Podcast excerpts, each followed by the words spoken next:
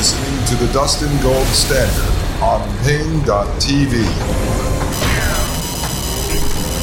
Ladies and gentlemen, welcome back to the Dustin Gold Standard. I am Dustin Gold, and you are listening to Paine.tv slash gold.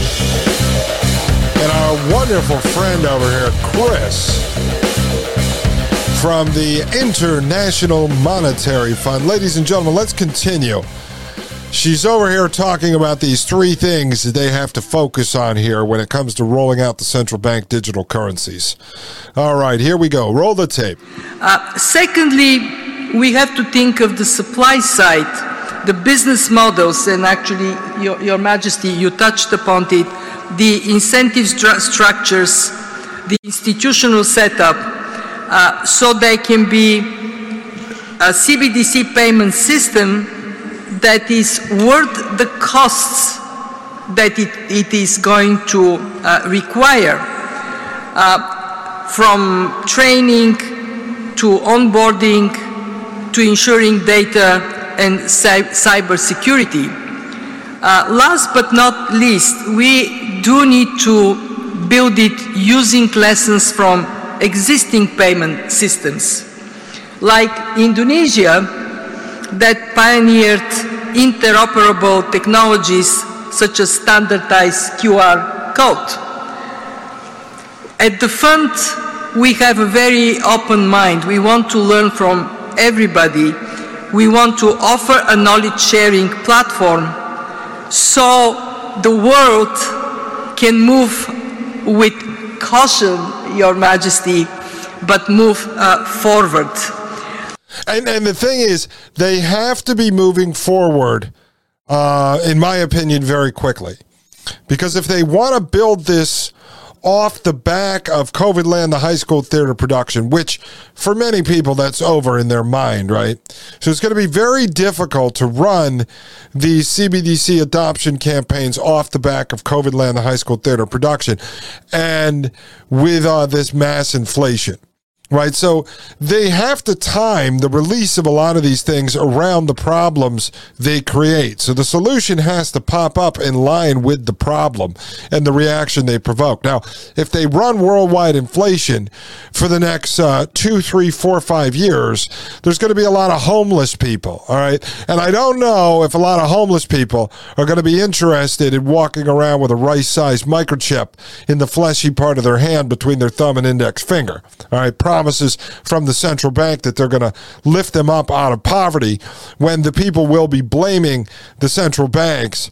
Uh, I think, just like during the Great Depression. So that bred a generation of a lot of people like my late great grandfather who never had a bank account because he did not trust the banks because he grew up during the Great Depression. All right, he ran a speakeasy. So they have to be very careful about the rollout here. I personally believe they're a lot further ahead than they actually let on. I, I think so. I think this has been in development for many years. I believe Bitcoin, I believe that most of crypto, if not all of it, was uh, part of actually testing out these systems. And now that we know that they're willing to work with the commercial banks and the regulated non banks and these other financial institutions to make this happen and overlay CBDC using their blockchain technology built on top of Ethereum, utilizing companies contractors like ConsenSys to do it, and then combining it in with Visa, MasterCard, and other of these major, major players in the financial sector who already have access to merchants and consumers. This would all be on the retail side. I believe that they could advance this faster than many people actually are talking about or want to believe. I, I just, for some reason, I don't think that they're having these discussions uh, out in the open here unless they're a lot further ahead than they actually claim to be. And they wouldn't be putting this stuff out on YouTube and letting us watch it unless this is part of, believe it or not, the propaganda campaign, the normalization, the adoption. Now, I'm not part of this. I'm sitting here warning you. I'm not trying to normalize it. I say that it's coming because I don't see anyone stopping it.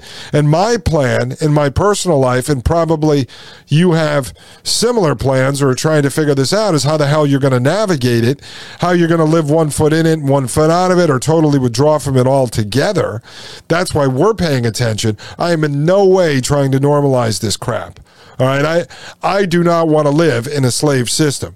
At the same time, if I knew this was coming 20 years ago, I would have designed my life a lot different, folks. I would have been checked out. I would have been living in some mountain in West Virginia somewhere, uh, baking bread on a fire 10 years ago, sitting there and laughing at everyone like me and you trying to figure out how the hell we're going to navigate this thing. I, I mean, honestly, it's what I would have done. I'm not in a position right now, 41, to be able to do it uh, because I had a lot of uh, major life changes occur uh, in the last uh, few years that even if I wanted to do it right now, I just can't. I just can't. So, you know, don't ever become uh, like normalized to this stuff. You just have to understand this is what's happening and we don't see a resistance. So I don't understand how it's not going to happen.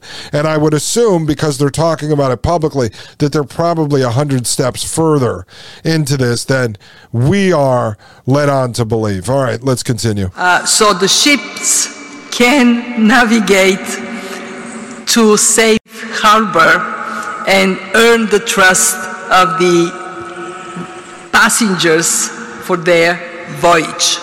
Uh, with this, I want to wish the panel a very interesting discussion that is worth a royal presence. Thank you. All right, so uh, just one more thing, too. I, I, just want to point out to you, I mentioned before blockchain, right, which everyone was told was going to be the savior of us. The blockchain. Folks, it's a block, a cinder block that they're chaining you to right, to throw you overboard or to keep you locked down on the plantation. Then she just goes out there, Chris, the managing director of the International Monetary Fund, and tells you CBDC is a ship, a ship that's going to go through rocky waters. It's a slave ship, folks. It's a slave ship. These people project. They're telling you what it is. Dan Golvach is going to go through some of this with us because he studied occultism and Kabbalah and the whole spiritual side of this. It really interests me. I don't talk a lot about it on this show because this isn't really a, a religious show, but I'm going to bring Dan on and just open the floor to him and let us talk all about this because he follows a lot of their symbols, the stuff they do out in public. He knows all about how it allows them to have a clean conscience. Uh, they have to have this uh, karma that's intact when they are done because they gave us a chance to revolt. But she just went out there. She told you CBDC is this ship going through rocky water. It's a slave ship, folks. It's a slave ship. And she just said they want to put you all on it. They want to put me on it. They want to put you on it. I mean, this is who this woman is. Unbelievable.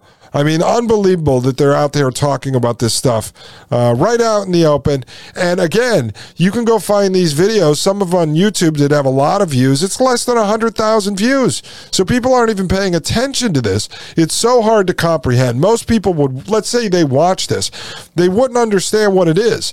The only reason I'm able to analyze it in depth like this and break it down is because we have studied all of the other pieces of this the technology we're looking at the timelines where they're working on cbdc all the projects the white papers. So i have a pretty solid understanding of everything that's going on. So when i hear them speak they put out one sentence i know the foundation behind what it is they're actually talking about. And now you do too. And uh, I think that's fantastic because the more people we can educate on this, the more people will actually resist it. You've got to wake up friends and family. There's no uh, there's no harm in trying to wake up more people. Now, don't try to wake up people that don't want to uh, be awoken from their nap. People that just don't understand they're even enslaved and they don't really care. That's a waste of your time. Don't go bang your head against a wall. But people that you know that think they're woke on certain issues, try to see if you can wake them up to some of the stuff we talk about here on the Dustin Gold Standard. All right, folks, let's continue. Chris is exiting stage left. And thank you, Madam Georgieva, for uh, launching this panel's ship, and certainly to Her Majesty for providing her insight and oversight for our panel today. All right, so this is Kathy from Bloomberg. I told you guys she covers um, a lot of like federal uh, Federal Reserve, central bank stuff like that. All right, let's. She's moderating this thing. Let's continue. Uh, I'm Kathleen Hayes. I'm your moderator. Uh, I'm Global Economics and Policy Editor at Bloomberg Television and Radio in New York City. Very happy to be here in Washington. IMF World Bank meetings. It's always so exciting and interesting. I tell people it's like being at a giant cocktail party where you see someone across the room and you go to say hi to them and you're on your way over and then you see somebody else and then you turn around that one's gone but you see another person. And I feel this sense. Yeah, that joke didn't even work, lady. It's a giant cocktail party, and you look across the room and you see one economic terrorist, and then you go over there to talk to them, but another economic terrorist jumps out in front of you. And they go, ah, I'm the economic terrorist of the day. No, it's unbelievable. These people are just so weird. They're so strange.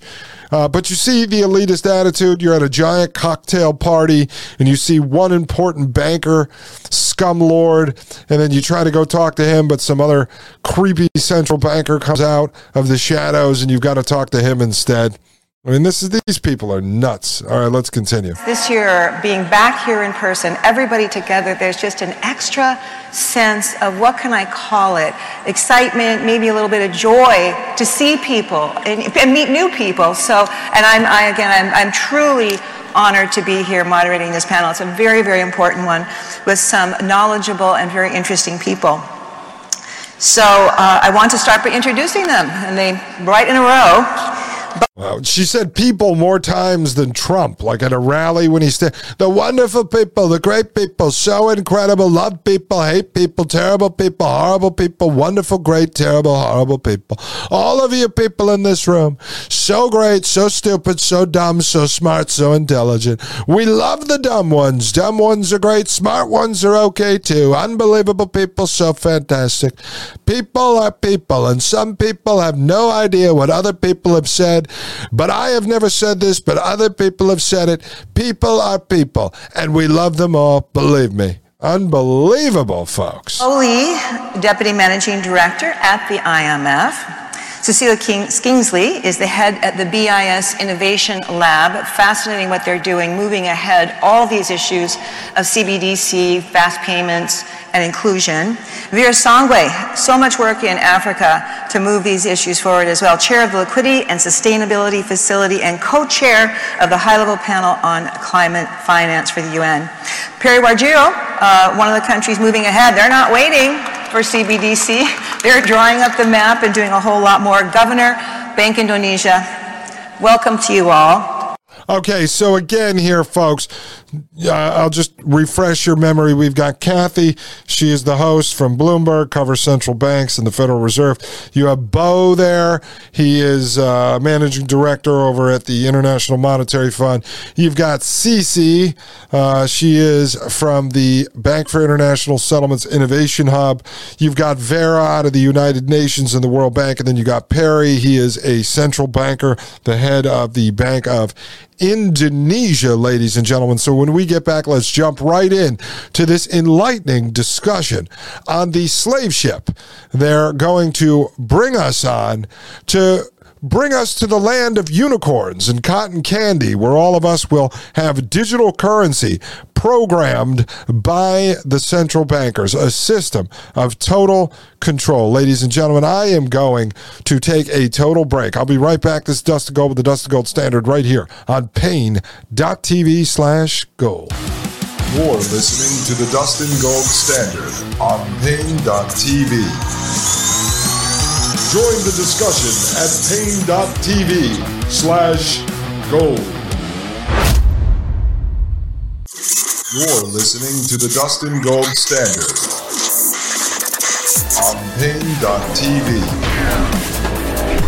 Ladies and gentlemen, welcome back to Paine.tv slash gold. My name is Dustin Gold, and you are listening to the Dustin Gold Standard all right, ladies and gentlemen, before the break, I reintroduce you to the wonderful cast of economic terrorists sitting up on the stage at the International Monetary Fund central bank digital currencies for financial inclusion risks and rewards, right? This is the panel discussion from October 2022. All right, let's get to this uh, panel of international criminals, international bankers, ladies and gentlemen. Before we get started, we want you to hear some thoughts from the IMF Youth Fellowship Program. This is a very interesting group. It gives an opportunity to 30 young professionals from around the world. You have to make it through, be at the top of 4,000 applications. Uh, and the idea is they join this group, they want to be uh, part of global efforts, build forward better, and uh, joining the IMF at the forefront to respond to current crises and potential crises. So let's listen to them share their thoughts on digital payments and financial inclusion. All right, folks. Yeah, so financial inclusion. Again, I told you that's their tagline. Everyone is included on the slave plantation. No man will be left behind on this plantation. So you're going to see 30 kids out of 4,000 that applied. So there were 4,000 potential up and coming economic terrorists. Only 30 were chosen. And this is like Peter Thiel's foundation, right? The Thiel Fellowship, where he pays kids a hundred grand to drop out of college and work on projects for two years that then he comes and invests in if he likes them. So this is it, folks. This is uh, central bank youth, like Hitler Youth, ladies and gentlemen. So this is it. Future technocratic economic terrorists. Here we go. Let's have a listen.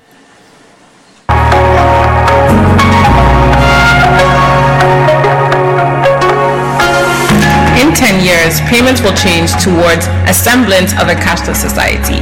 It will be a battle between cash and mobile money.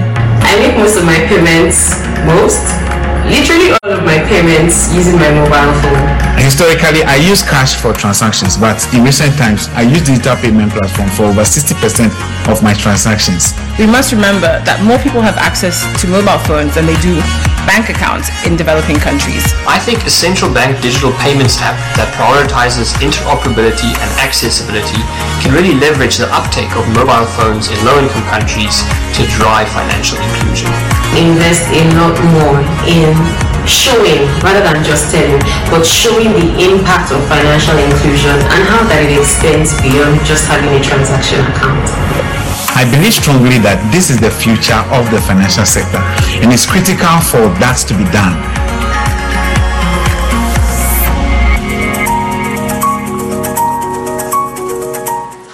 So you had three uh, Africans and one nerdy white guy. That's what made up that group there. If you're over at the uh, audio podcast, so I don't, I don't know if that's representative of the the 30 total. That 75 percent of them are. Uh, uh, Nigerian uh, prince scammers uh, in part time when they're not operating as economic terrorists. But apparently, that is the cream of the crop there, folks. That's the top four of the top 30 of the top 4,000 ladies and gentlemen, 4,000.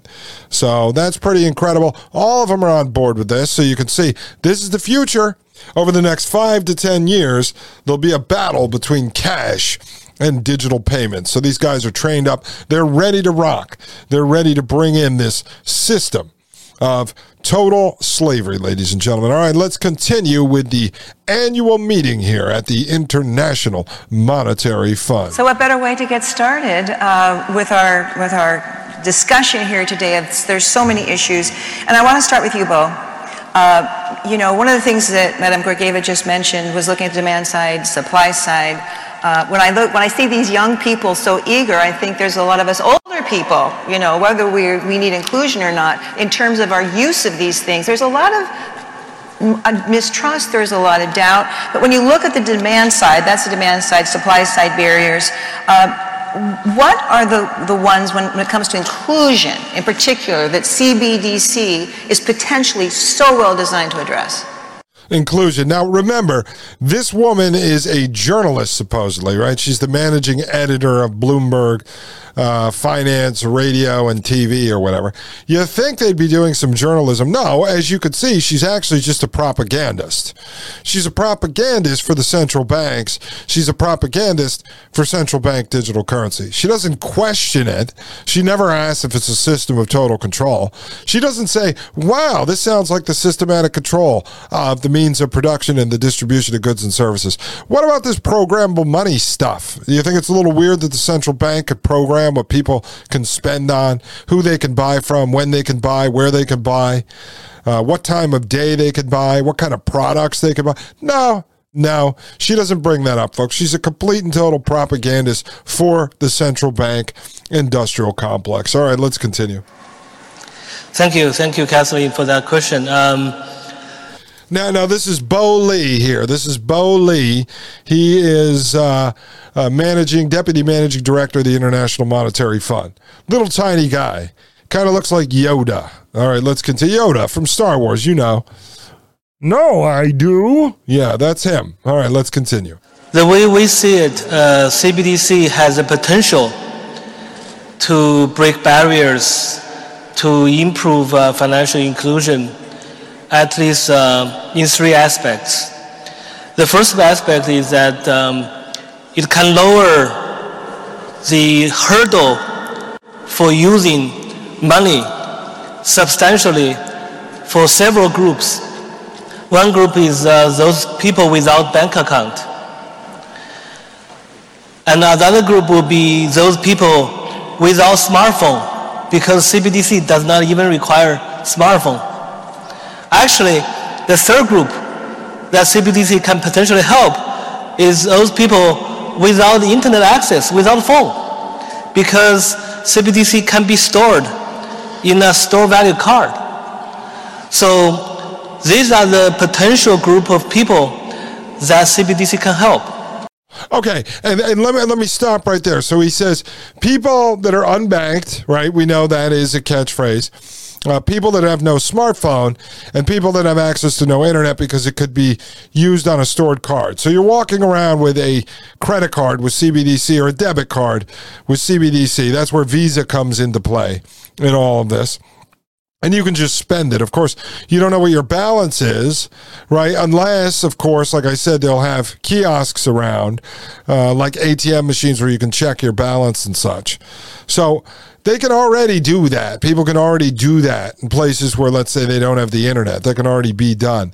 Now, as far as the unbanked goes, uh, right here in the United States, because we know they use that here as well. I just want to show you some numbers real quick. This is from banking. Uh, dive.com. It says COVID 19 brought unbanked percentage to record low, FDIC says. Well, the reason why that happened is if you remember, when they were handing out the stimulus checks, they were forcing folks to basically go online and attach your bank account to the COVID stimulus to get your check quicker, to get your payment quicker. Otherwise, you had to wait for a check. And they were telling people there was a backup. Remember, the USPS, United States Post Office, had a backup. There was all these problems. COVID shut it down. That was all intentional, all orchestrated. In my opinion, in my opinion, it only makes sense. It's common sense, which is what we use here. So they orchestrate this supply chain collapse in the delivering of the mail to force people to open a bank account uh, which they made it really easy to do online. Remember, all that changed during COVID land, the high school theater production. So you can open a bank account, then go on the IRS site, plug in your bank account number, and attach that up to your social security number, and then get your payment right away. But if you look at these numbers, this is from October 26, 2022. It says an estimated 4.5% of Americans, representing 5.9 million households, lacked a bank or credit union account in 2021. That represents the lowest national unbanked rate since the regulator began tracking the data in 2009. But then it says right here roughly 1.2 million more households are banked compared with 2019 figures the FDIC found. Nearly half of newly banked households that received pandemic relief payments said the payments contributed to their decision to open a bank account. That's what I just told you, right? So they opened the bank account so they could get the payment. But you're looking at this 5.9 million households lacked a bank or credit union account in 2021. Now, I'm over at U.S. Government Accountability. This is GAO.gov. And I just want to show you uh, some numbers I found here. It says, Why might someone not have a bank account? And it says consumers cited several reasons why they did not have a bank account. Oh, and I'm sorry, folks. I didn't put this up at the screen for the video audience at Paine.tv slash gold. I meant to do that. So I'm going right back here to bankingdive.com. So, ladies and gentlemen, you can look this up. The title of the article COVID 19 brought unbanked percentage to record low, FDIC says. But now we're back at the GAO, Government Accountability Office. And the question is why might someone not have a bank account? Consumers cited several reasons why they did not have a bank account.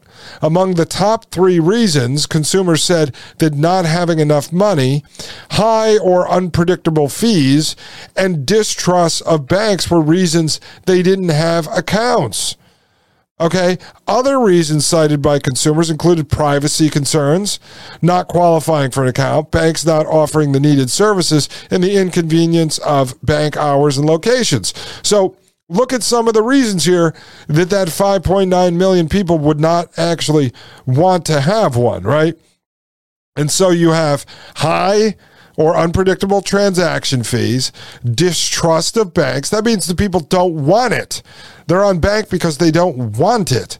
Other reasons cited privacy concerns. Yeah, they don't want to be hacked, they don't want the government spying on them. Uh, then you have um, the bank's not offering the services they need, so they don't need the bank, and inconvenience of bank hours and locations. All right, so these are people that don't want it. Now, finally, here, I have a CNBC.com article from March 9, 2019. So this predates COVID, but you have 25% of U.S. households are either unbanked or underbanked. All right, underbanked means nothing. That just means the state doesn't like that you uh, aren't banking. And so it says, according to a 2017 survey by the FDIC, 25% of U.S. households are unbanked or underbanked. More than half of unbanked households cited not having enough money to keep an account. All right. So they're poor. So why have a bank account? It says more than half of unbanked households cited not having enough money to keep in an account. 30% said they don't trust banks, and 9% reported banks are an incon- uh, inconvenient location, according to the survey. So 30% say they don't trust the bank. So I've got other numbers here. When you take the 5.9 million that are supposedly unbanked, you remove 30% from that, you're down to 4 million now. And I found some other statistics that actually brings that down to less than 2 million. Less than 2 million that are supposedly unbanked because they don't have enough money to say keep a bank account open or they don't have a location near them. But the rest of them are all people that don't trust the bank and don't want bank accounts. So you're going to put CBDC into place for all 350 to 375 million people here in the United States because less than 2 million supposedly can't have a bank account because there's not a branch near them. Well, they can go online and open a bank account online now. They don't need a branch. So it's a total scam. So wipe that one off the radar. This unbanked and banked, unbanked and underbanked is a complete and total lie. It's propaganda. Complete and total lie. That's just a way that they create this idea of this fancy word of inclusion, which is a lie as well. Inclusion means forcing all 375 million people in the United States into the system, whether you like it or not. It's called coercion, not inclusion. Ladies and gentlemen, I'll be right back. This is Dustin Gold with the Dustin Gold Standard right here on Paine.tv slash gold. More listening to the Dustin Gold Standard on Paine.tv. Join the discussion at Paine.tv slash gold.